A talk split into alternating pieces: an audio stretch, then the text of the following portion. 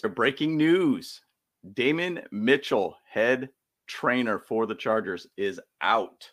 Man, it's wild what's happening with this coaching staff and all the shifting around here. But let's talk about it, guys. Let's get into it. Bolt Bros, let's go.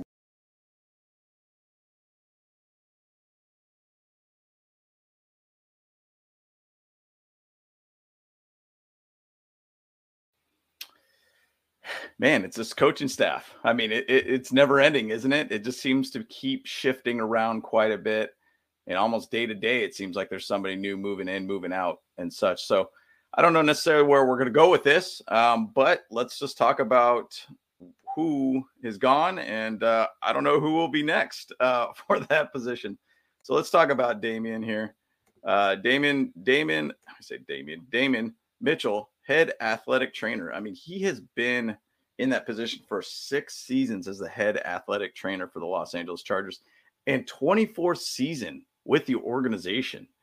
I mean, it's crazy. This guy has been there since 99. Uh, began his athletic training career as a season intern for the Philadelphia Eagles in 98, joined the Chargers in 99. In the same capacity, was hired full time in 2001. 2001 to his promotion as head athletic, athletic trainer in 2017. Served as he, he served as an assistant athletic trainer for the team up to that point, becoming the head athletic trainer. So basically, he supervises all aspects of the medical department, including the general health care of every athlete in the organization. On the top of the welfare of the athlete, athletes, he consults with the team executives on the hiring of all team physicians, medical staff over the last two years. Has been an in- integral part of the organization efforts in infection control for the health and wellness of players and staff. So let, us go back on this. So think of what has happened in the last, say, six years with this team and the injury bug that has happened. I mean, it is pretty frequent. I'll just say specifically, you could obviously say last year, since it's top of mind for everybody with Mike Williams, Keenan Allen, Joey Bosa, and I'll say in the last two years under um, Brandon Staley, I feel like there's always kind of a, a point of being too cautious with players per se. And I'm not saying like, hey, put the put the health on the line for the player and everything like that, but it always was a little too cautious. Oh, he had a little bit of a neck injury, a neck stinger with Kenneth Murray. Uh, oh, put take him out of the game completely, completely take that talent off the field and put somebody else in, kind of thing. I get it and understand that there's problems, there's injuries throughout the game. I get it 100%, but I feel like there was always a little bit of a caution to players through the last couple seasons, which takes talent off the off the field. I mean, what happened in the good old days of put some dirt on it and go back out there.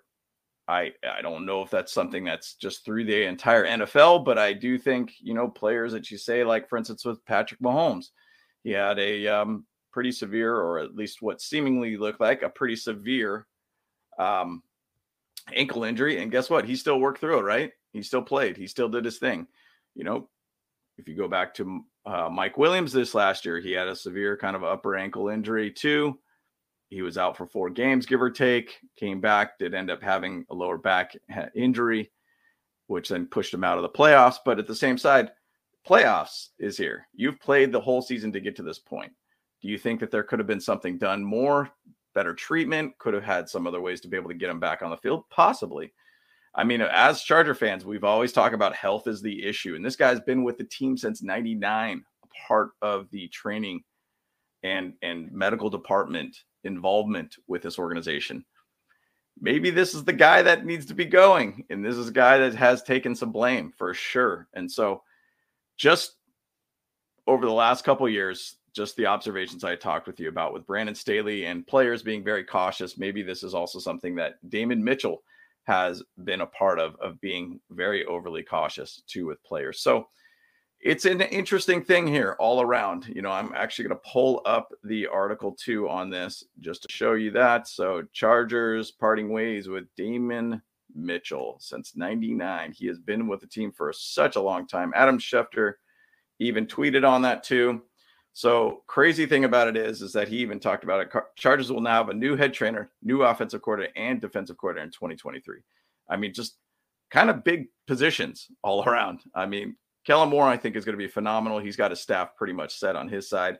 Defensive coordinator, it's I think it still will be Ansley.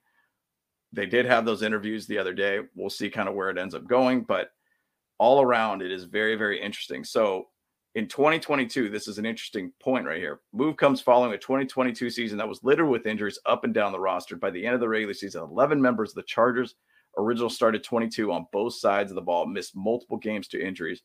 That's before getting into the host of role players who missed time on top of that. So we've we've had a lot of issues with this, guys, and we know that, and that's always our issue every single year. If we could just stay healthy, on paper we look great.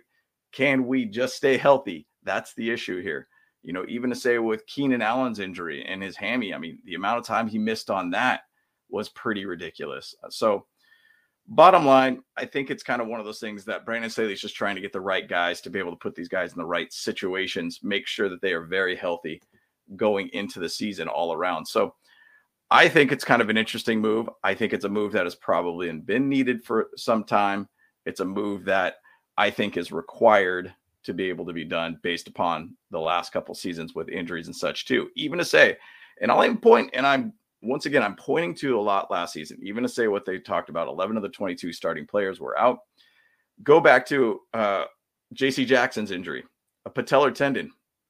We did a whole video on that and talked about his patellar tendon and how that's a very avoidable situation. Even some some squats basically help strengthen up that patellar tendon to make it stronger, and then icing it and keeping it kind of good to go. I mean, he was not clearly communicating enough with JC Jackson on that, and you know, getting him into the right treatment situation to be able to make sure he could play at his optimal performance. Same thing with Otito Ogbonnia. He basically blew out his patellar tendon too.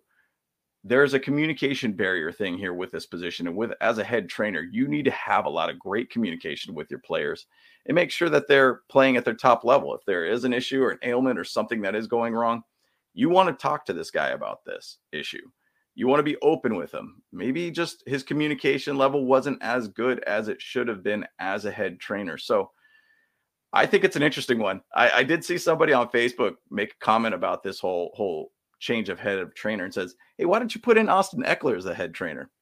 Hey, the guy's an absolute beast. I think right now he's trying to bench 315 and do 10 sets of 315 before the start of the season. So I mean, that guy's an absolute beast. And guess what? He's pretty healthy all the time, too. So he is available all the dang time. So I mean, I don't think you would put him at a double double duty being a starting quarterback for the Chargers, but anyways, he's doing something right, bottom line. So I just want to hear your guys' thought on this. What's your guys' thoughts on Damon Mitchell getting let go?